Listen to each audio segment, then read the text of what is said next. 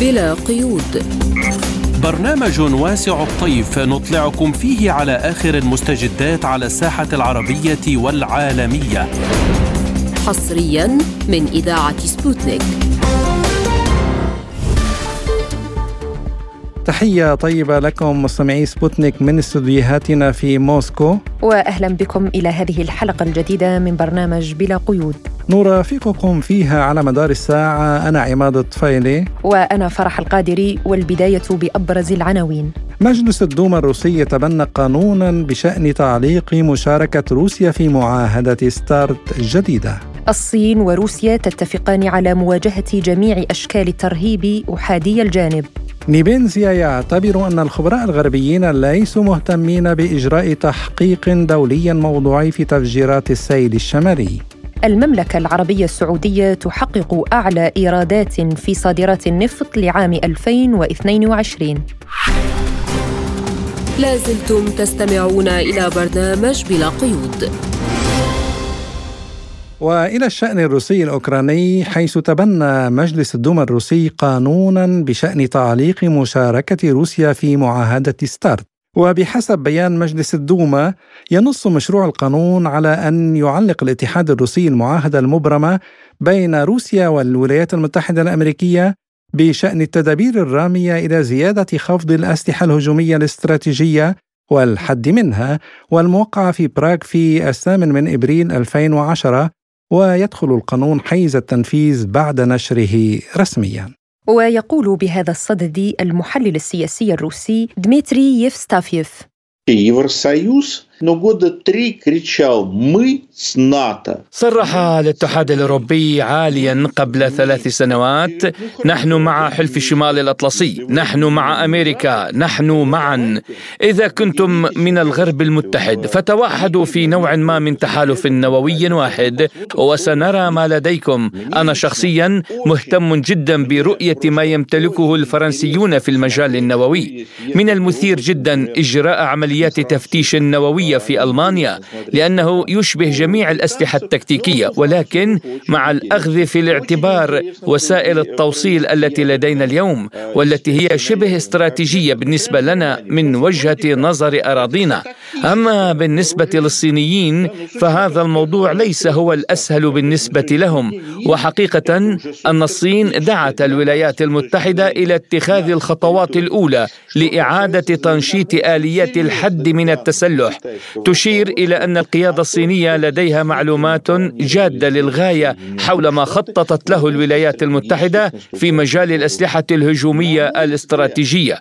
في رأيي هذه إشارة لواشنطن في غاية الجدية. فيما صرح نائب رئيس مجلس الأمن الروسي دمتري ميدفيديف بأن روسيا ستمزق إلى قطع إذا أوقفت العملية العسكرية الخاصة في أوكرانيا دون تحقيق النصر. إليكم ما يقوله المحلل السياسي ألكسندر السافوف عن قراءته لكلمة الرئيس فلاديمير بوتين وأهميتها في هذا التوقيت. предельно содержательно было послание. كانت رسالة الرئيس الروسي فلاديمير بوتين غنية بالمعلومات المهم أن 80% من الرسالة تتعلق بالمستقبل وليس الندم على الماضي بل خطة واضحة لتنمية البلاد على المدى القصير أو على المدى الطويل مع مراعاة جميع الظروف والنقطة الثانية التي لفت الانتباه إليها والتي ميزت هذه الرسالة عن غيرها بالنسبة لي انظر كم عدد كلمات الامتنان التي قيلت بدءا من الكلمات الموجهة إلى سكان دونباس وانتهاء بالكلمات الموجهة إلى كل من يشارك بطريقة ما في تنمية بلدنا والدفاع عن بلدنا على خط القتال في الصناعة وما إلى ذلك. هذا التطلع إلى المستقبل وكلمات الامتنان هي في رايي من النقاط الرئيسية التي يمكن استخدامها لتلخيص كامل رسالة الرئيس. إلى الجمعية الفيدرالية. ونشر ميدفيديف على قناته الخاصة على تليجرام قائلا قال الرئيس الأمريكي جو بايدن في خطاب ألقاه في وارسو إذا أوقفت روسيا العملية فسوف تنتهي الحرب الآن وإذا توقف الأوكرانيون عن الدفاع عن أنفسهم فستكون هذه نهاية أوكرانيا. فيما صرح الرئيس الأمريكي جو بايدن أن الولايات المتحدة وأوروبا لا تسعيان إلى قمع روسيا أو تدميرها. وقال بايدن بخطاب له في العاصمة البولندية وارسو موجها حديثه للشعب الروسي إن بلاده وكذلك الدول الأوروبية لن تهاجم روسيا أو تحاول السيطرة عليها. ويقول بهذا الخصوص أسافوف и по кадрам, и по вот подбору окружающих актеров. И даже... من الواضح أن هذه هي ظروف حملة انتخابية أمريكية عادية سواء من خلال الأطر أو باختيار الممثلين المحيطين أو حتى من خلال المسارات المبطنة بالقماش الذي سار عليها بايدن إلى الميكروفون طبعا هذا لا يحدث في منطقة أوكلاهوما الأصلية ولكن يتم نقله إلى بلد هو الموالي الرئيسي للولايات الم... جدير بالذكر يذكر أنه في بولندا الحزب الرئيسي المشكك في الاتحاد الأوروبي حزب القانون والعدالة بزعامة رئيس مجلس إدارة هذا الحزب ياروسلاف كاتشينسكي. هم مؤيدون لأمريكا وليسوا موالين لأوروبا أي أن بايدن اختار منصة مريحة حيث لا يوجد ترامب بالتأكيد ولا يوجد بالتأكيد أشخاص يمكنهم التعبير عن أي انتقاد له. وكانت بداية جيدة للحملة الانتخابية. قبل ذلك ذهبت وتودعت مع زيلينسكي. لازلتم تستمعون إلى برنامج بلا قيود. وللتعليق على هذا الموضوع ينضم إلينا من برلين خبير في الشأن الأوروبي والدولي عبد المسيح الشامي. أهلا ومرحبا بك أستاذ عبد المسيح في حلقة اليوم من البرنامج. تحياتي لكم وشكرا جزيلا على الاستضافة. أهلا بحضرتك. الرئيس الأمريكي جو بايدن أكد أن موسكو لن تنتصر في حربها ضد أوكرانيا يعني جدد في كلمة ألقاها من العاصمة البولندية تشبث بلاده بوحلف الأطلسي بدعم كييف. يعني السؤال ما هو الاستنتاج الذي يمكن استخلاصه من كلمة بايدن في بولندا؟ ألا يعني زيادة التدخل تأجيج الحرب في أوكرانيا؟ يعني أعتقد أن الأمر آه، اليوم آه، يعني آه، يفوق قضية الإصرار على الخيار العسكري. هذا يؤكد بشكل واضح جدا أن هذه الحرب هي حرب أمريكية. يعني يتكلم وكأنه هو صاحب القرار. من يملك قرار الحرب والسلم من يملك قرار الاستمرار وعدم الاستمرار أعتقد أنه يكون هو القائد الحقيقي للحرب. هذا يعني ما يقوله المنطق وهذا ما يقوله التاريخ وكل الأمور تؤشر بهذا الاتجاه.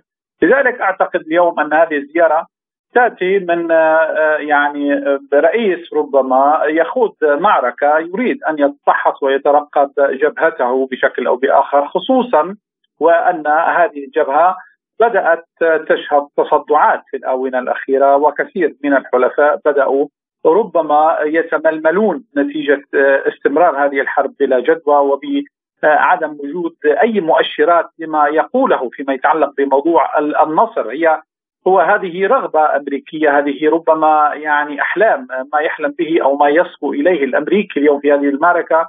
ولكن بالتأكيد الأرقام والمعطيات على أرض الواقع تعطي مؤشرات مختلفة وهذا ما بدأ يقرأه الكثير من القادة الأوروبيين. ولكن قول هذا يعني هذا القول اليوم في دولة كبولونيا وأن تكون هي المركز الرئيسي لإطلاق هذه التصريحات والكلام الكبير أعتقد والذي لا يتناسب كما قلنا مع الواقع له أيضا ضلالات سيئة جدا على القارة الأوروبية. يعني تعودنا من أمريكا للأسف كما هو حالها في كثير من مناطق العالم أن تعطي أدوار لصعاليك ربما لدولة صغيرة على حساب الدول الكبرى، اليوم بولونيا تأخذ موقف الريادة وتعطي الأوامر وتعطي يعني آه، الأوامر للدول الكبرى كألمانيا كفرنسا داخل الاتحاد الأوروبي وقادة الاتحاد الأوروبي. وهذا طبعا مقصود القضية ليست صدفة يعني هم يريدون بشكل أو بآخر تقزيم الدور الألماني تقزيم الدور الدول الكبرى.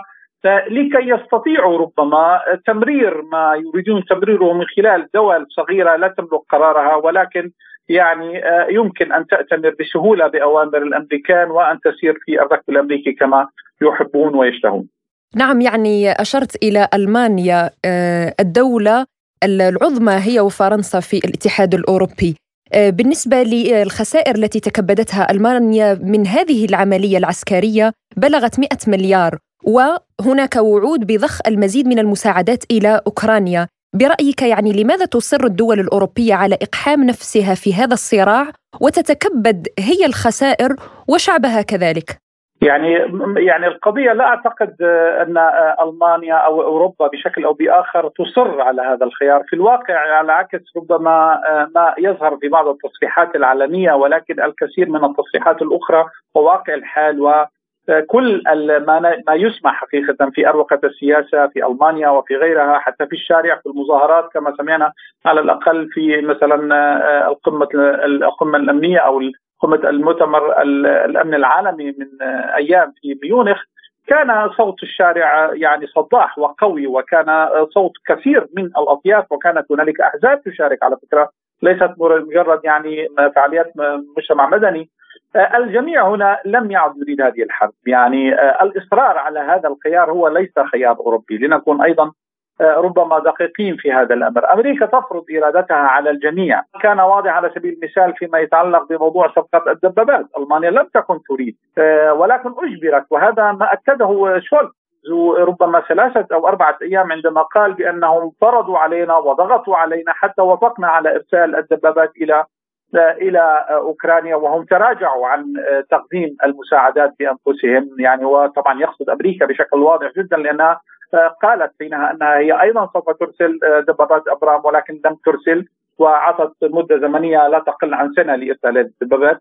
ولا أحد يعرف ماذا يف... ماذا يحدث إلى ذلك الوقت، ولذلك أعتقد أن هذه الإرادة هي في الواقع ليست إرادة أوروبية، اوروبا ليس لها مصلحة حتى الآن، خسرت الكثير والمشكل أن الفاتورة تكبر كل يوم وهي لم تعد قادرة على الوفاء بكل هذه الفاتورة ودفع كل هذه الفاتورة لحرب لا تعتبرها حتى الآن هي حربها بشكل على عكس ما يعني ما, يصرح عليه يعني الواقع أثبت بأن مصالح أوروبا مع روسيا وهذا بدأت يعني يفهمه الأوروبيون هي أكبر بكثير من مصالحها مع أمريكا. نعم أستاذ عبد المسيح يعني ما يلفت النظر في كلمة بايدن بأنه بدأ يتحدث بعاطفة و حنية عن حقوق الأطفال في أوكرانيا وكم روسيا هي دولة سيئة وإلى آخره. ونسي أن الولايات المتحدة ارتكبت المجازر بحقوق شعوب العالم يعني فيتنام العراق ليبيا اليمن سوريا. يعني تناسى ذلك. برأيك هل من يذكر هذا الإنسان بهذه الجرائم؟ ويوقفه عند حده؟ يعني هذا هو النفاق الأمريكي للأسف الشديد يعني أمريكا تعودنا عليها بأنها تمارس النفاق السياسي والأخلاقي بطريقة لم يسبق لها مثيل ربما في التاريخ. هي ليست فقط يعني قتلت أطفال العراق وأطفال سوريا وأطفال ليبيا وأطفال فيتنام هي صاحبه أول وآخر يعني استعمال القنبله النووية في التاريخ أبادت مدن عن فكرة كبيرة يعني بأطفالها ونسائها وبدون أي داعي بدون أي تبرير يعني لم يكن هناك داعي لذلك. تماما بدون أي مبرر وأي مصوغ لا سياسي ولا أمني ولا قانوني ولا أخلاقي ولا أي شيء من هذا الأمر إضافة إلى ابادتها أيضا بالهنود الحمر هي دولة قائمة بالأساس على العنصرية وعلى القتل وعلى الإجرام وما زالت تمارس هذا الأمر حتى الآن. في المقابل يعني كان يجب أن يذكر على سبيل المثال روسيا الرئيس الروسي الرئيس الأمريكي عفوا أين مارست هذا الأمر؟ روسيا. روسيا ربما المناطق الوحيدة التي تدخلت بها هي لوقف الإجرام الأمريكي. في سوريا كانت ترفض الحرب على العراق كانت ترفض الحرب على ليبيا ترفض الحرب في اليمن. كل هذه الأمور كانت روسيا ضدها بشكل أو بآخر. في يوغوسلافيا في غيرها من الذي أشعل هذه الحروب. هل روسيا التي أتت؟ بالنتيجة طبعا هذا النفاق لم يعد ينطلي على أحد. يعني من يسمع اليوم كل ما يقال في الإعلام وفي ال social media في أوروبا على سبيل المثال وحتى في أروقة السياسة من سياسيين كثر اليوم بدأت الأصوات تعلي. هذا يعني لا يعني أن الأوروبيين لم يكونوا يعرفوا هذه الحقيقة ولكن كانوا في مكان آخر ولم يكونوا ربما مضطرين لقول هذا الكلام. ولكن اليوم النار وصلت إلى بيوتهم وبالتالي اليوم أصبحوا يشعرون بأن أمريكا تتعامل معهم مثل ما كانت تتعامل مع شعوب الشرق الأوسط. تستعملهم كحطب محرقة لحروبها ولشريعة التوسعية ولذلك أصبحت هذه الأكاذيب مكشوفة ولم تعد تنطلي على أحد نعم أستاذ عبد المسيح يعني هناك خطوة اتخذتها روسيا أمس إيقاف روسيا لمشاركتها في معاهدة ستارت الجديدة. يعني ما هي التداعيات برأيك لهذا الإيقاف الروسي؟ يعني أعتقد أن إذا قرأنا التصريحين المتعلقين بهذا الأمر يعني من قبل روسيا انها هي لم آه، تخرج من المعاهدة هي أوقفت آه، التعاطي معها وأيضا آه، أنها سوف تلتزم بالسقف الذي يعني طبعا تلا هذا الموقف من قبل الرئيس أيضا تأكيد من قبل الحكومة الروسية بأنها سوف تلتزم بالسقف المحدد في المعاهدة فيما يتعلق بإنتاج السلاح ويعني تجريب التجارب النووية، أعتقد أن هذا يؤشر بشكل واضح جدا إلى أن روسيا ملتزمة بشكل أو بآخر في هذا. ولكن كما كان واضح من كلام الرئيس الروسي أنه هنالك أطراف أخرى يجب اولا يعني أن تدخل في هذا في هذه المعاهدة وهم دول يعني نووية فرنسا بريطانيا وغيرها وهم ليسوا في هذه ولم يلتزموا حقيقه في هذا. الالتزام. وأيضا قال شيء مهم ربما لم يسلط الضوء عليه كثيرا في هذا السياق أن أمريكا يعني هنالك معلومات في روسيا أن أمريكا سوف يكون لها تجارب نووية قريبة. هي تخطط وترتب لتجارب هي لم تلتزم حقيقه في هذه المعاهدة. وبالتالي الالتزام فقط من طرف واحد ومجيء أمريكا للعب ما زالت يعني تصر على لعب دور السيد وشرطي العالم وأنها تريد أن تفتش اليوم المواقع النووية الروسية أعتقد أنه أصبح أمر مستفز وساذج وحتى يدعو للسخرية في ظل ما يجري اليوم، لذلك أراد ربما يعني بجدية ربما هذه المرة الرئيس الروسي وقف هذه المهزلة من قبل الأمريكان بطلبهم أن يدخلوا إلى المواقع النووية الإيرانية وأن يعطيهم ربما مؤشر بأنكم أنتم لستوا الطرف الذي يمكن له أن يكون آه، يعني مراقب على أي شيء. أنتم من ينتهك هذا هذه الاتفاقية. وإذا كنتم أنتم لستم ملتزمين نحن أيضا لم نلتزم آه، بها ك آه، يعني دعنا نقول من حيث المبدأ كظاهرة نظرية. ولكن من حيث البعد العملي نحن لن نتجاوز أي شرط من شروط عدم التصعيد أو انتشار الأسلحة النووية. طيب أستاذ يعني هناك صحيفة إسرائيلية ذكرت بأن رئيس الوزراء الإسرائيلي بنيامين نتنياهو آه، قد تتم آه، قد يقوم بزيارة قريبة إلى كييف. لماذا برأيك يذهب نتنياهو في آه، هذه الأزمة إلى كييف؟ وما هي دوافعه؟ وأيضا نحن نعلم أن نتنياهو منذ بداية العملية العسكرية الخاصة في في أوكرانيا كان له موقف حذر نوعا ما تجاه أوكرانيا حتى لا يخسر كذلك الجانب الروسي يعني تجنبا للخلاف مع روسيا يعني أعتقد الموقف موقف نتنياهو يجب قراءته على مرحلتين، مرحلة ما قبل الانتخابات ومرحلة ما بعد الانتخابات. السياسة الإسرائيلية بشكل أو بآخر هي متماهية، يعني لنكون يعني موضوعيين بهذا الأمر متماهية مع الحكومة الأوكرانية إلى حد ما، ولكن لا تستطيع إسرائيل ولا يستطيع أي قائد أو أي زعيم إسرائيلي آه، يعني المجاهرة بشكل كبير والمضي قدما إلى يعني حد بعيد في العداء تجاه روسيا لأبعاد لها علاقة بالبعد الداخلي كون أن هنالك قسم كبير من مواطني إسرائيل من أصول روسية وبالتالي آه، هنالك بشكل أو بآخر آه، نوع من العلاقة المميزة بين إسرائيل وبين روسيا في هذا يعني بين الشعب دعنا نقول على الأقل بين الشعبين. لا لا يستطيع أي أي زعيم تجاوزها. ولكن المصالح الأمريكية والمصالح الإسرائيلية هي واحدة. يعني يجب أن تكون واضحه وأعتقد هذا الجميع يعرفه. يعني اليوم لا يمكن لإسرائيل أن يكون لها سياسات مخالفة للسياسات الأمريكية وأن تكون خارج الركب الأمريكي. طبعا إضافة إلى أبعاد لها علاقة ب يعني بالبعد التاريخي ربما للمشروع الإسرائيلي في أوكرانيا وعلاقتها بكثير من الأوكرانيين ذو الأصول اليهودية وإلى ما هنالك.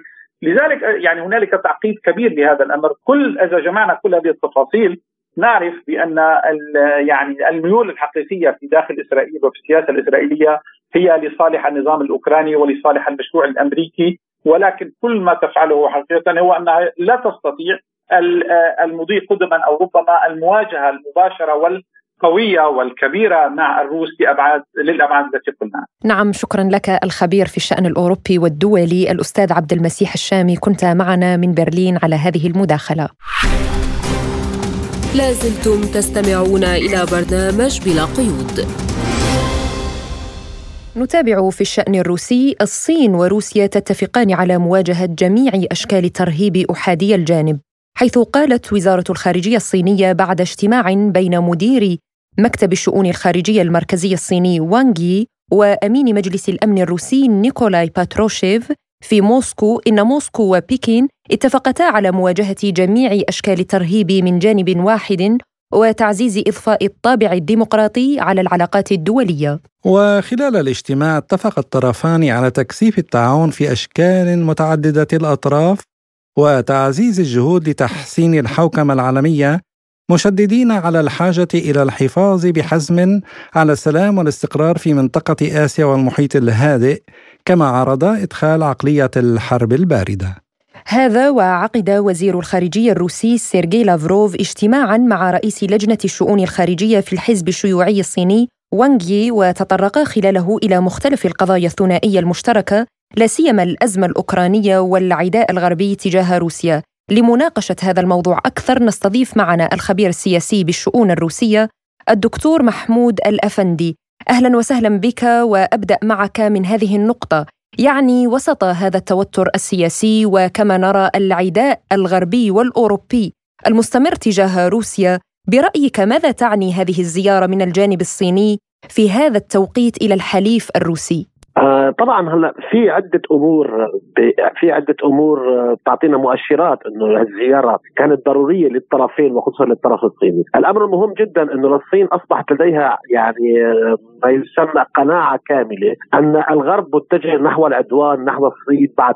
يعني كان هناك إذا رجعنا شوي للتاريخ كان الصين ملتزمة بالحياد لفترة طويلة وكان التواصل الصيني الروسي على أقل ما يسمى مستوى. من زبد العملية العسكرية ولكن خروج الصين في الفترة الأخيرة وخصوصا أنه أنبه بمؤتمر ميونخ والتصريحات الخطيرة لوزير الخارجية الصيني وقتها نعم. بالإضافة إلى الحديث الخاص اللي جرى بينه وبين عميد الدبلوماسية الأوروبية جوزيف باريل لما لما صار الحديث كما يلي إنه حتى اعترف فيه جوزيف باريل وأظهر الإعلام أن الوزير الصيني لا يعلم لماذا يعطي الغرب يعطي الغرب أسلحة إلى أوكرانيا والصين غير غير لا تستطيع أن تعطي الأسلحة إلى التناقض. كان الجواب أن الفرق كبير ولكن لم يشرح له آه، هذا الأمر وخصوصا أن هناك ضغوطات أمريكية هائلة نحو الصين بعدم الاتجاه نحو روسيا وتطبيق العقوبات وعدم آه، آه، إعطاء روسيا أي نوع من أنواع الأسلحة أو أي نوع من أنواع المستلزمات لصنع الأسلحة. يعني هون اخذ ماده البارود بشكل كا بشكل هام. يعني هناك ضغوطات. لذلك ترى الصين الآن أن الضغوطات هذه الضغوطات إذا استسلمت لها يعني ان أن العالم متعدد الاقطاب اللي تحلم فيه الصين قبل روسيا على فكرة يعني. نعم. إذا العالم متعدد الاقطاب لأن روسيا آه، هي بال... بال... يعني كان في نوع من نوع الاستسلام في فترة التسعينات ولكن الصين الآن بقوتها الاقتصادية تريد أن تصبح قطب عالمي ولكن إذا استسلمت روسيا أو استطاعت الولايات المتحده الأمريكية أن توقف روسيا توقف روسيا عن ما تسمى حدها هذا يعني فعليا أن الصين ستكون آه، القادمة يعني لا ننسى أن الصين لديها جزيرة تايوان اللي تسيطر عليها الولايات المتحدة الأمريكية وعلى سياستها وهي قبله موقوته على حدودها. الخروج برأيي الفترة هذه الفترة أن الصين غيرت سياستها الآن واتجهت اتجاه كامل نحو روسيا. هي يعني خروج عن الصمت أنا كان روسيا كانت عفوا الصين صامتة. أنا باليومين الأخيرين بلشت الصين آه، تخرج والتصريحات خطيرة وخصوصا تصريحات البارحة. المسؤول أو آه، السفير الصيني في الأمم المتحدة في مجلس الأمن. لما هاجم الولايات المتحدة الأمريكية واتهمها بتفجير غاز السير الشمالي آه، واحد واثنين في المياه الإقليمية الدنماركية والسويدية. يعني كل هذا الكلام بيعطينا انطباع أن الصين اتخذت قرارها بشكل نهائي اتجاه نحو عالم متعدد الأقطاب. وليس لديها أي يعني خيار إلا أن روسيا تحقق أهدافها في العملية العسكرية، إذا حققت أهدافها العالم سيتحول إلى متعدد الأقطاب، وعلى فكرة هذا الكلام أنا سمعته من حوالي خمس دقائق باللقاء مع وزير الخارجيه الروسي. دكتور محمود هل من الممكن أن نشهد دعما عسكريا صينيا للعملية العسكرية الروسية الخاصة في أوكرانيا؟ هذا أصبح يعني بشكل واقعي يعني كما قلت ببدايه اللقاء انه الخروج عن الصمت هذا يعني قرار، قرار السياسي اتخذ وهناك عدة معلومات أن أن الرئيس الصيني أو الأمين العام لحزب الشيوعي الصيني سيزور موسكو قريبا. آه هاي كل المؤشرات أن الصين آه اتخذت قرارها السياسي بالوقوف مع. أنا آه أعود وأقول أن الصين كانت متذبذبة نوعا ما في قراراتها في الفترة الأخيرة منذ بداية العملية العسكرية، وكانت تنظر ب آه، يسمى يسمى بحذر نحو هذا الموضوع نوع من أنواع الخوف من الولايات المتحدة الأمريكية.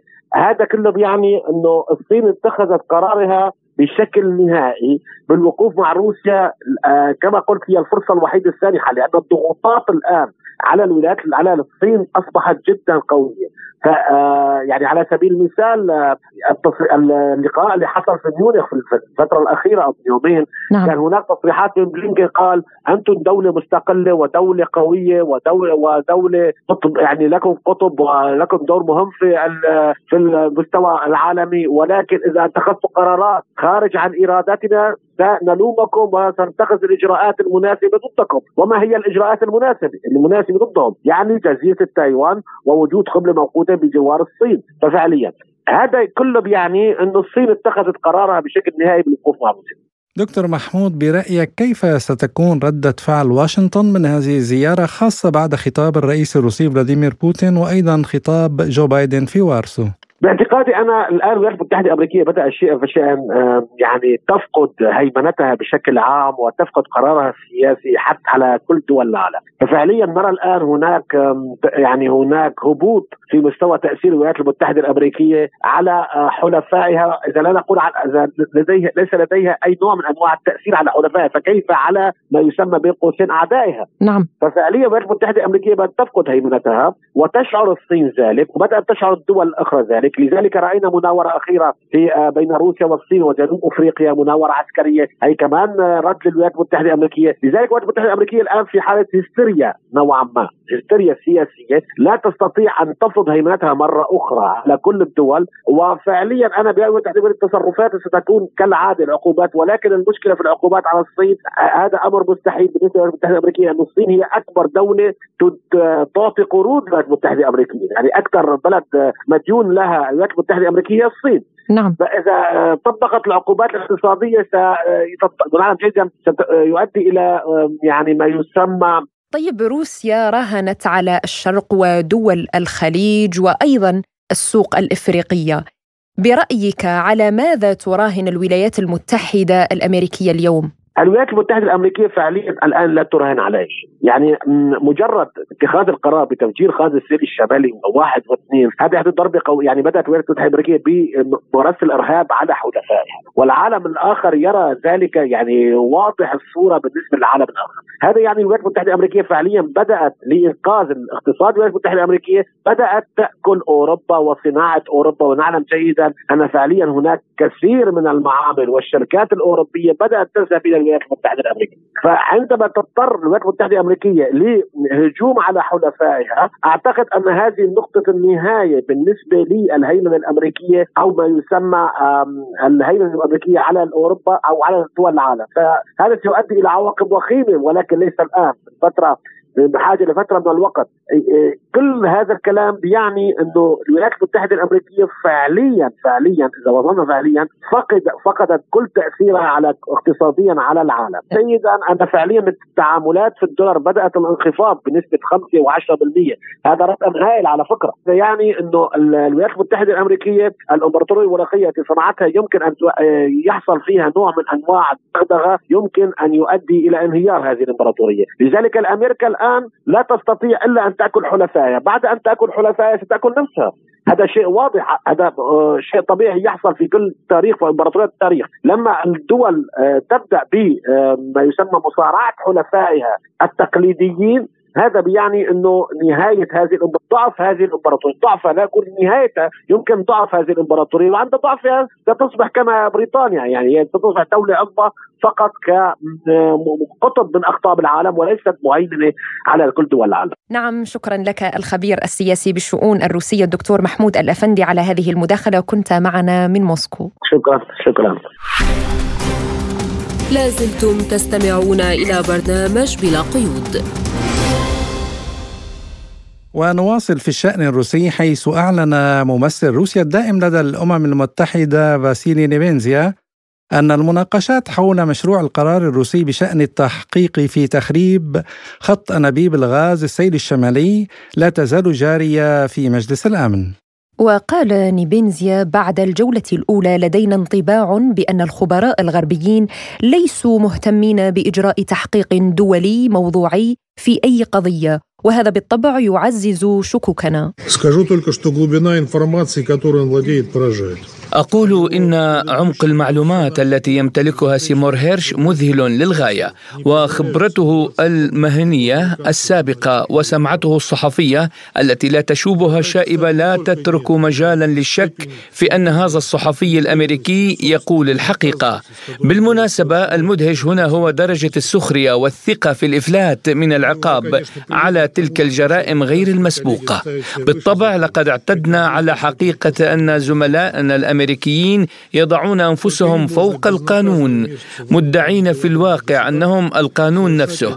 يمكنهم التدخل في الإفلات من العقاب في الشؤون الداخلية للدول الأخرى والقيام بانقلابات غير دستورية والقيام بالعدوان على الدول المستقلة. أريد أن أذكركم أنه منذ نهاية الحرب الباردة وفقا لوثيقة أعدت عام 2022 من قبل خدمة أبحاث الكونغرس الأمريكية. كانت هناك 251 حالة لاستخدام القوات العسكرية الأمريكية في الخارج لقتل وتعذيب المدنيين في دول أخرى مع رفض تسليم الجنات للعدالة الدولية. لا بل يعتبرون ذلك مع حلفائهم أنه نظام يبنى على قواعد يتم إملاؤها من قبلهم. ولكن مع ذلك قبل تفجير خطوط الأنابيب الأجنبية المملوكة لدول ليست الولايات المتحدة في حالة حرب معها لم يسقطوا إلى هذه الدرجة. وأضاف المندوب الدائم لروسيا أن الدول الغربية لا تبدي أي رغبة في التعاون مع روسيا في تحقيق تفجيرات خطوط أنابيب الغاز في حالة التفجير للسيل الشمالي لا يوجد أي شك في الدافع وراء الجريمة ولا مرتكبيها ولا الطريقة التي ارتكبت بها الجريمة. هذا أكثر من دليل قاطع يحلم جميع المحققين الأمريكيين بالعثور عليه في أفلام هوليود الرائجة. بمثل هذه الأدلة لن يتولى محام واحد الدفاع عن زملائنا من الأمريكيين ولن يكون هناك أي شك لدى هيئة المحلفين. وبحسب نيبنزيا فإن الانفجارات على خطوط أنابيب السيل الشمالي تمثل استخداما للقوة التي تتعارض مع أهداف الأمم المتحدة. إذا لم يكن لدى زملائنا الأمريكيين ما يخشونه وإذا لم يشكوا في مغالطة استنتاجات مواطنيهم فإن الولايات المتحدة لن تخاطر بأي شيء ويمكننا جميعا الاقتناع بهذا بسرعة إلى حد ما. وسنسعى لإيجاد ومعاقبة الجهات الفاعلة الأخرى التي تتعدى على السلم والأمن الدوليين من خلال أفعالها. في هذه الحالة نتوقع دعما لاقتراحنا. هذه الأيام فقط يناقش خبراؤنا النص الذي اقترحناه. حقيقة بعد الجولة الأولى تولد لدينا انطباع بأن الخبراء الغربيين ليسوا مهتمين بإجراء تحقيق دولي موضوعي في أي حالة وهذا بالطبع يعزز شكوكنا. إليكم ما يقوله الاقتصادي الأمريكي والأستاذ في جامعة كولومبيا جيفري ساكس عن قراءته لأهداف وتداعيات تفجيرات السيل الشمالي والتي تهدد السلام في العالم. إن تدمير خط أنابيب الغاز السيل الشمالي في السادس والعشرين من سبتمبر أيلول 2022 هو عمل من أعمال الإرهاب الدولي ويشكل تهديدا للسلام. يجب على مجلس الأمن الدولي معالجة قضية من كان من الممكن أن يكون قد ارتكب هذا الفعل بحيث يمثل الجنات أمام أمام محكمة دولية وبحيث يتم ضمان تعويض الضرر الناجم حتى لا تكون هناك إجراءات مماثلة في المستقبل.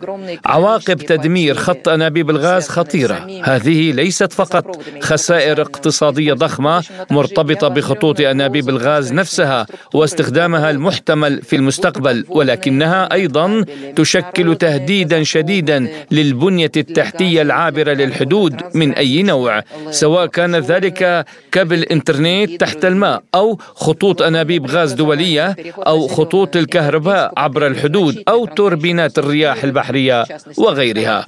التحولات العالمية والانتقال إلى الطاقة الخضراء سوف يتطلب بنية تحتية كبيرة عبر الحدود بما في ذلك في المياه الدولية. ويجب على الدول أن تتأكد من أن مرافق البنية التحتية لن يتم تدميرها من قبل دول ثالثة. أعربت بعض الدول الأوروبية مؤخرا عن مخاوفها بشأن أمن بنيتها التحتية البحرية لكل هذه الأسباب فإن تحقيق مجلس الأمن الدولي في انفجارات السيل الشمالي يمثل أولوية عالمية قصوى. لقد تطلب تدمير أنابيب الغاز بإنجازهما الهندسي الرفيع المستوى درجة عالية من التخطيط والخبرة والقدرة التكنولوجية.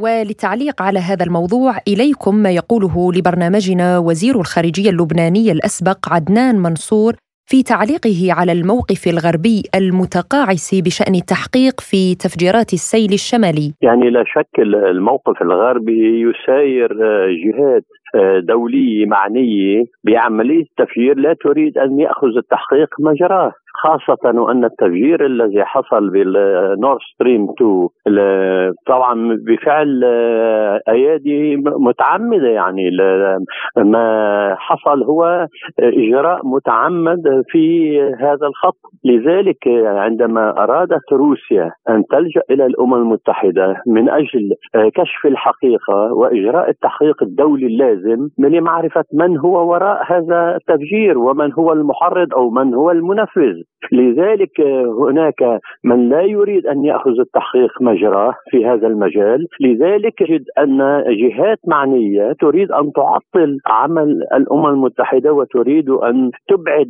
مسار التحقيق عن هدفه الأساسي. لذلك روسيا اليوم عندما توجه التهمة وتعتبر أن الأمم المتحدة يعني تمارس ازدواجية المعايير، فلو حصل هذا الشيء في مكان آخر ربما كانت تحركت لمعرفة من هو وراء هذا العمل. ولكن فيما يتعلق بالنور ستريم هناك جهات آه، معروفة لا تريد أن يأخذ التحقيق مجراه في هذا الشأن. وفيما يخص وجود شكوك روسية جدية بشأن فعالية وشفافية وحيادية التحقيقات الجارية في عدد من الدول الأوروبية يقول منصور للأسف الشديد ازدواجية المعايير يعني متبع من قبل جهات دولية خاصة وأن ما يجري في أوكرانيا. هناك صفاف كامل حول ما مع أوكرانيا من جهة قوى أوروبية معنية. ولكن هذه القوى الأوروبية لا تريد أن يجري التحقيق بشكل شفاف فيما يتعلق بنور ستريم لأنه سيكشف من هو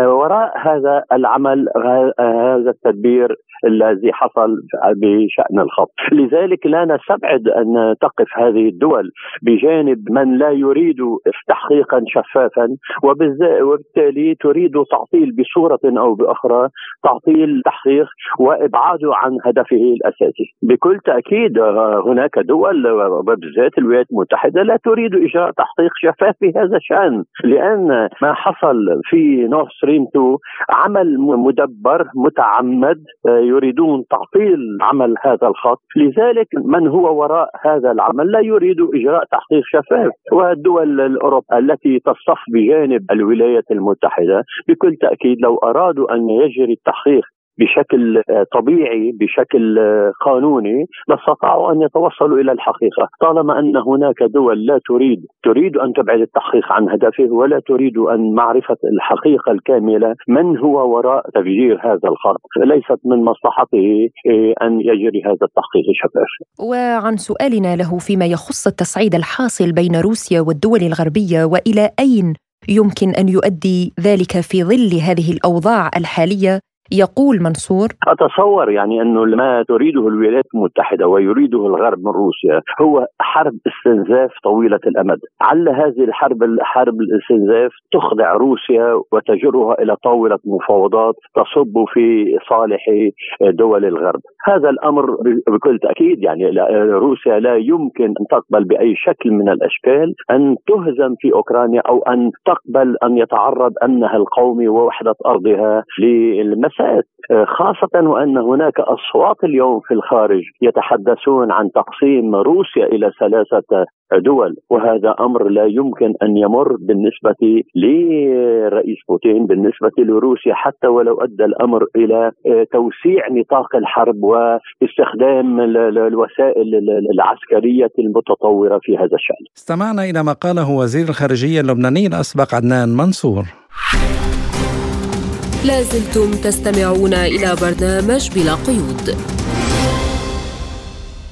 وفي الشأن الاقتصادي المملكة العربية السعودية تحقق أعلى إيرادات في صادرات النفط لعام 2022 وسط ارتفاع أسعار البترول عالمياً وبالتزامن مع التوترات الجيوسياسية وارتفاع الطلب نتيجة تعافي من جائحة فيروس كورونا المستجد والنمو الاقتصادي حققت المملكة العربية السعودية أعلى إيرادات في صادرات النفط لعام 2022 خلال عشر سنوات ب 326 مليار دولار أمريكي.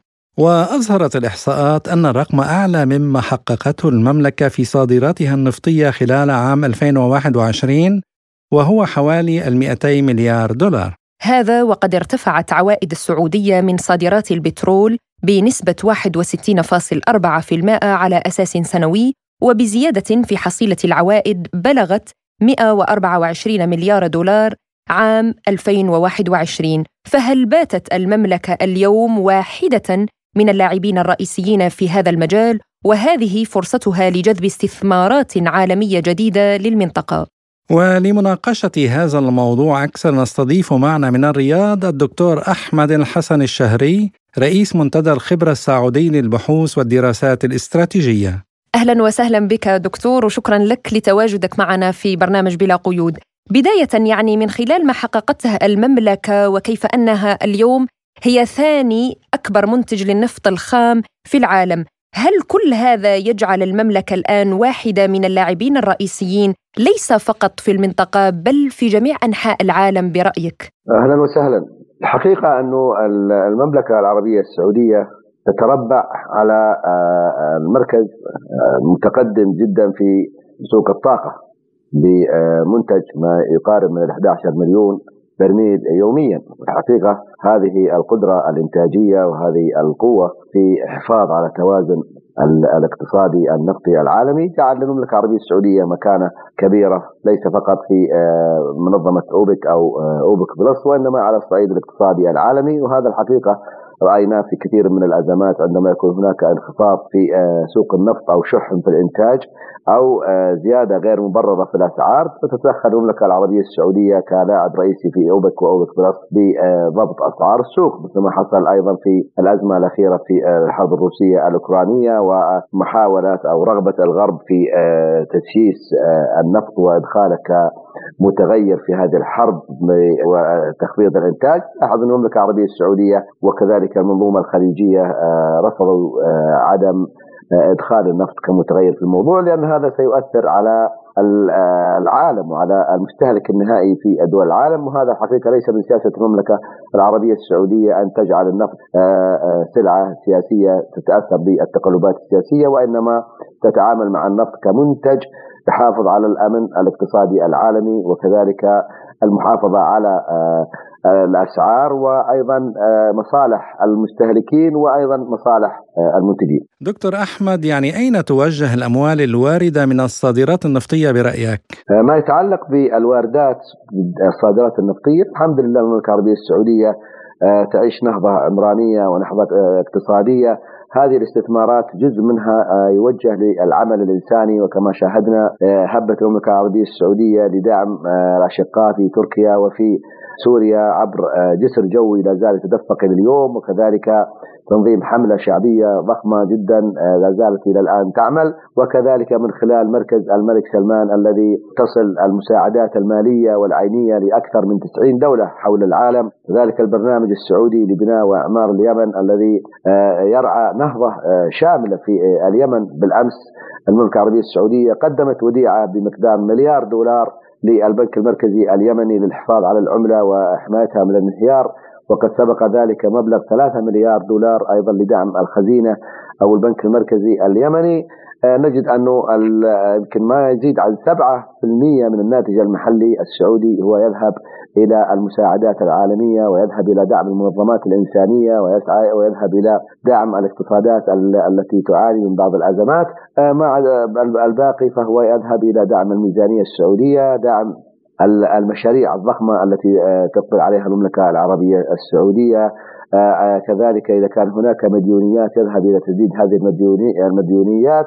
وما يتبقى ربما يذهب إلى صندوق الاستثمارات الذي يسعى إلى الحفاظ على هذه السلة من الاستثمارات الضخمة العملاقة التريليونية الحقيقة التي تعتبر ذخيرة للاقتصاد السعودي عند الحاجة لا سمح الله. اليوم المملكة العربية السعودية أمام رؤية 2030 هل برأيك ستزيد من مشاريع جديدة خاصة بالتأكيد المملكة العربية السعودية في آه، رؤيتها 2030 آه، ومستهدفاتها من بناء المدن الذكية مثل نيوم مثل Line آه، ساحل البحر الأحمر مدينة القدية في الرياض آه، كذلك التطوير الكبير في مدينة جدة أيضا ال downtown في الرياض والذي سيشهد نقلة نوعية على الصعيد الاقتصادي آه، كذلك على الصعيد الاستثمارات في الطاقة النظيفة والطاقة المتجددة والطاقة الشمسية وكذلك شبكات القطارات التي الآن تعمل عليها المملكة العربية السعودية وكذلك شبكات المترو. نحن الحقيقة في آه، المملكة العربية السعودية كما آه، لو كانت في ورشة عمل حيث ما يذهب السائح أو يذهب المراقب يجد انه كل مدينة من مدن المملكة العربية السعودية تعيش نهضة عمرانيه، نهضة اقتصادية الاستثمارات المشاريع وكذلك التدفق السياحي من الخارج وكذلك الرسامين التي تأتي من الشركات الأجنبية التي أصبح لها مقار في مركز الملك عبد الله المالي بالرياض وأيضا في مدينة جدة التي تحتضن الكثير والكثير من المشاريع العملاقة. يكفي أن نيوم تربط بين ثلاث قارات بين أفريقيا وآسيا وأوروبا. وهذا الحقيقة آه، جعل المملكة العربية السعودية تتمتع بهذه آه، المكانة. وأيضا آه، تضع مخرجات المؤتمرات الدولية التي تسعى للتخفيف من الانبعاثات الكربونية. ورأينا أنه في سياسة المملكة العربية السعودية أنها تذهب أن ستصل إلى الحياد الصفري في عام 2050 وهذه الحقيقة سياسة قوية وسياسة رائعة. الاستثمار في الطاقة النظيفة الاستثمار في الطاقة آه، الشمسية في الهيدروجين.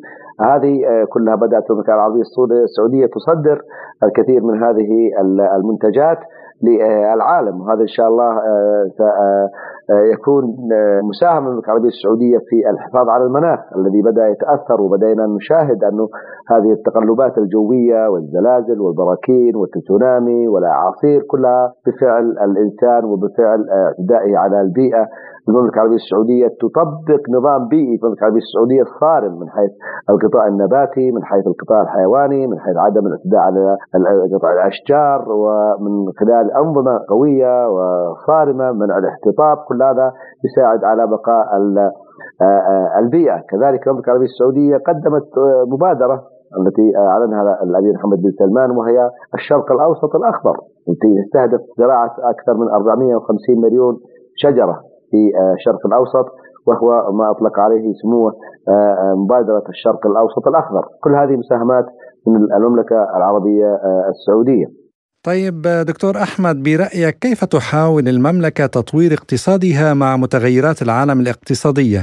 ما في شك إنه المملكة وهي آه، لديها الذراع القوي وهو آه، صندوق الاستثمارات العامة وهذا الحقيقة صندوق آه، تريليوني ويستثمر في المملكة العربية السعودية وفي الولايات المتحدة الأمريكية وفي الدول الغربية وفي دول شرق آسيا ولديه محفظة استثماريه ضخمة وعملاقة سواء كان فيما يتعلق بإنشاء المصافي النفطيه أيضا في معامل التكرير والتحول من بيع النفط الخام إلى تكريره ثم أيضا بيع منتجاته.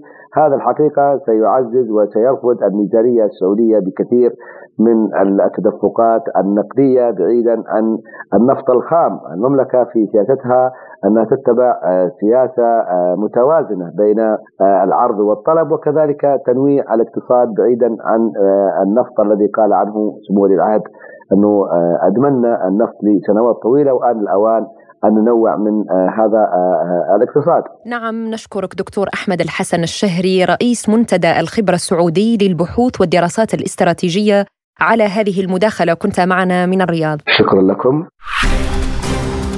لازلتم تستمعون إلى برنامج بلا قيود.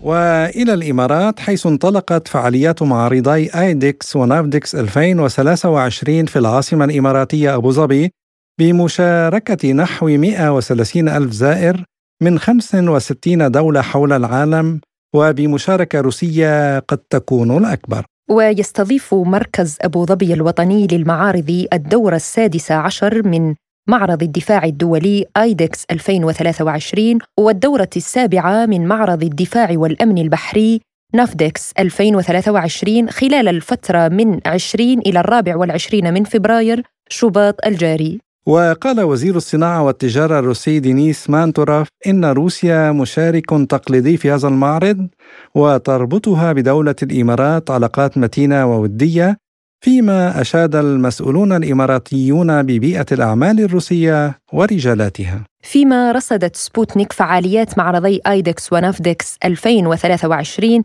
اللذين شهدا حضورا كثيفا من مختلف الدول التي حرص كل منها على إظهار أحدث منتجاته الدفاعية. إليكم ما يوافينا به مراسل سبوتنيك إلى المعرض أحمد عبد الوهاب. الأجواء اليوم آه هذا اليوم كانت هناك زيارة للعديد من الأجنحة قام قام بها رئيس دولة الإمارات آه الشيخ محمد بن زايد ال نهيان تفقد خلالها العديد من الأجنحة داخل المعرض كما أن هناك زيارات عديدة ومشاركات من وزراء آه الدفاع وزراء الإنتاج الحربي في العديد من آه، الدول. يشهد المعرض أيضا اقبالا جماهيريا آه، كبيرا منذ الساعات الأولى لافتتاح اليوم الثاني للمعرض. آه، هناك مشاركات هناك مشاركات. العديد من الدول تتمثل في الكثير من الأسلحة والتقنيات الحديثة في مجال الدفاعات والتصنيع العسكري في مختلف دول العالم المشاركة في هذا المعرض. ربما آه، الدورة الحالية للمعرض آه، سيكون لها يعني آه، يتوقع الإماراتيون أن يكون لها تأثير أكبر. هناك أيضا العديد من الاتفاقات التي يتم توقيعها يوميا في مؤتمر مؤتمر صحفي. تم التوقيع بما يقدر بحوالي أربع مليارات ونصف مليار درهم إماراتي. يعني هناك العديد من الصفقات تجري الآن. هناك المشاركات من العديد من الدول كما تشارك روسيا أيضا بجناح به العديد من الأسلحة والتقنيات والمعروضات. أيضا هناك معرض الدفاعات البحرية والذي تعرض فيها العديد من آه، القطع البحرية الدفاعية لعدد من الدول آه، البارعه في تلك الصناعات يلفت الانتباه هذا الحضور في هذا المعرض هذا الاقبال ربما غير المسبوق جماهيريا وعسكريا من مختلف الأطياف يعني الأعداد كبيرة جدا. هناك تزاحم على الأبواب وعمليات الدخول إلى المعرض. آه، سوف يشهد المعرض استمرار فتح أبوابه إلى يوم الخامس والعشرون من شهر فبراير شباط الجاري ويختتم عمله في هذا اليوم. يعني يشهد المعرض العديد من المؤتمرات الصحفية اليومية لعرض ما تم التوافق عليه ويختتم يوميا بمؤتمر صحفي يعرض ما تم التوصل إليه من اتفاقات أو تفاهمات عسكرية آه، بين العديد من الدول. آه، معك أحمد عبد الوهاب من معرض الدفاعات آه، العسكرية والبحرية في أبو ظبي.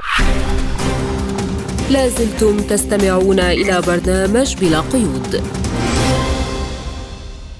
ونختم الحلقة اليوم مستمعينا الكرام بملف ضحايا زلزال تركيا وسوريا التي لا تزال تداعيات هذا الزلزال المدمر الذي ضرب البلدين منذ السادس من فبراير شباط الجاري مستمرة إلى غاية اليوم ولا تزال المناطق معرضة لخطر الزلزال من جديد. فبعد الهزة الأرضية التي ضربت محافظة هاتاي التركية وامتدت آثارها إلى مناطق الشمال السوري في حلب واللاذقية وطرطوس وتطور الأمر لأن تعرض جنوب لبنان لهزة أرضية كذلك. بلغت قوتها 4.3 درجات على مقياس ريختر كما سجلت هيئة الأنواء الجوية والرصد الزلزالي في العراق حدوث هزة أرضية بقوة 4.5 درجات صباح اليوم الأربعاء في محافظة نينوى شمالي البلاد.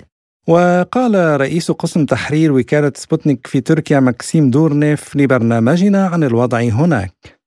В Турции в результате землетрясения, которое произошло 6 февраля... في تركيا نتيجة الزلزال الذي وقع في السادس من فبراير شباط لقي أكثر من 41 ألف شخص حتفهم بالفعل جدير بالذكر أن زلزالين بقوة 7.7 و 7.6 درجة بمقياس ريختر خلفت أكثر من 100 ألف جريح في العشرين من فبراير شباط في محافظة هاتاي جنوب البلاد وقع زلزال جديد جديد بلغت قوته 6.4 درجة فضلا عن 5.8 نقاط ولحقت أضرار ببعض المباني كما وأصيب أكثر من 500 شخص في توابع أخرى وقتل ستة أشخاص وبحسب الرئيس التركي فإن 139 ألف منزل في منطقة الزلزال جنوب شرق الجمهورية دمرت أو لحقت بها أضرار جسيمة وتتطلب هدما طارئا ثم تقييم حالة أكثر من مليون مبنى.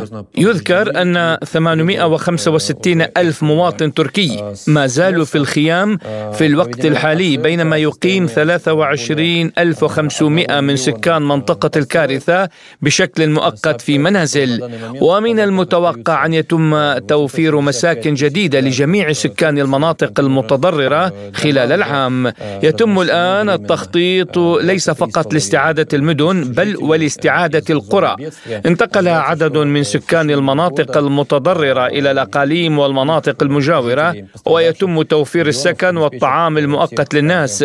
وحسب معرفتي فإنهم يتلقون أيضا بعض المساعدات المالية. ومع ذلك لا تتوقف الهزات الارتدادية في منطقة الزلزال وتتواصل عمليات البحث والإنقاذ في موقع الكارثة. وفي ظل هذه الكارثة الطبيعية التي خلفت عشرات الآلاف من القتلى وعشرات الآلاف من الجرحى وبقي ملايين الناس والعائلات في العراء والخيام ومراكز الإيواء تتواصل حملة جمع المساعدات الإنسانية المقدمة من مختلف الدول للمتضررين.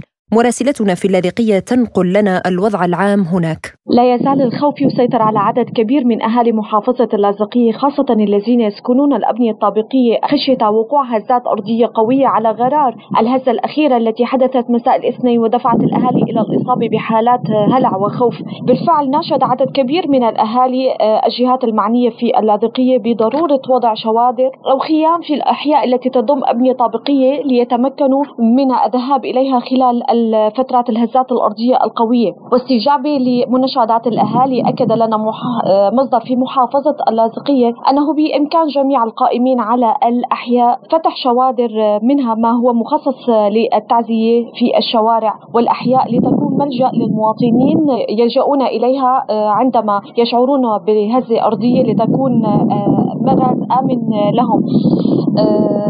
بالتوازي تستمر وصول المساعدات الإنسانية إلى سوريا حيث تم اليوم توزيع مساعدات إنسانية روسية وشيشانية في مركز الإيواء بمدينة اللاذقية في المدينة الرياضية وفي الملعب البلدي. كما تم تسليم مديرية الصحة في اللاذقية واحد طن من المساعدات الطبية الروسية التي تتضمن مجموعة كبيرة من الأدوية بالإضافة للمعقمات بالإضافة أيضا للمستلزمات الإسعافية الضرورية. كما أيضا وصلت صباح اليوم إلى مطار آه، اللاذقية طائرة مساعدات إماراتية محملة ب 20 طن من المساعدات الإنسانية والإغاثية. وفي إطار أيضا المرحلة الثانية للاستجابة لكارثة آه، الزلزال أكدوا عضو المكتب التنفيذي لقطاع الإنشاء والتعمير في محافظة اللاذقية دوريد مرتكوش آه، أنه حدثت تصدعات جديدة في بعض الأبنية نتيجة الزلزال متوسط الشدة الذي شهدته محافظة مساء الاثنين وأن الباب مفتوح لتقديم طلبات الكشف على تلك الأبنية. الإنسانية طبعا التصدعات الجديدة يعني زيادة في عدد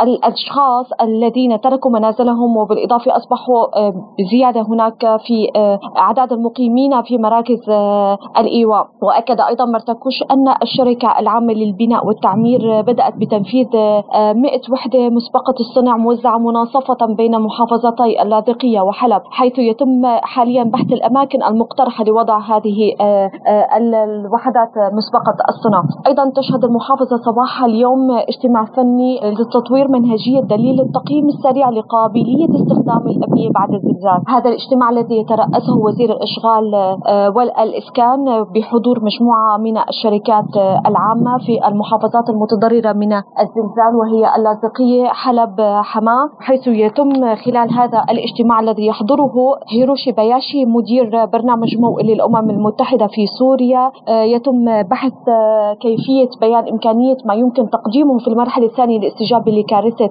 الزلزال. وبهذا الملف نصل وإياكم مستمعينا الكرام إلى ختام حلقة اليوم من برنامج بلا قيود. قدمناه لكم من استديوهاتنا في موسكو. أنا فرح القادري. وأنا عماد طفيلي وشكرا لإصغائكم وإلى اللقاء. إلى اللقاء.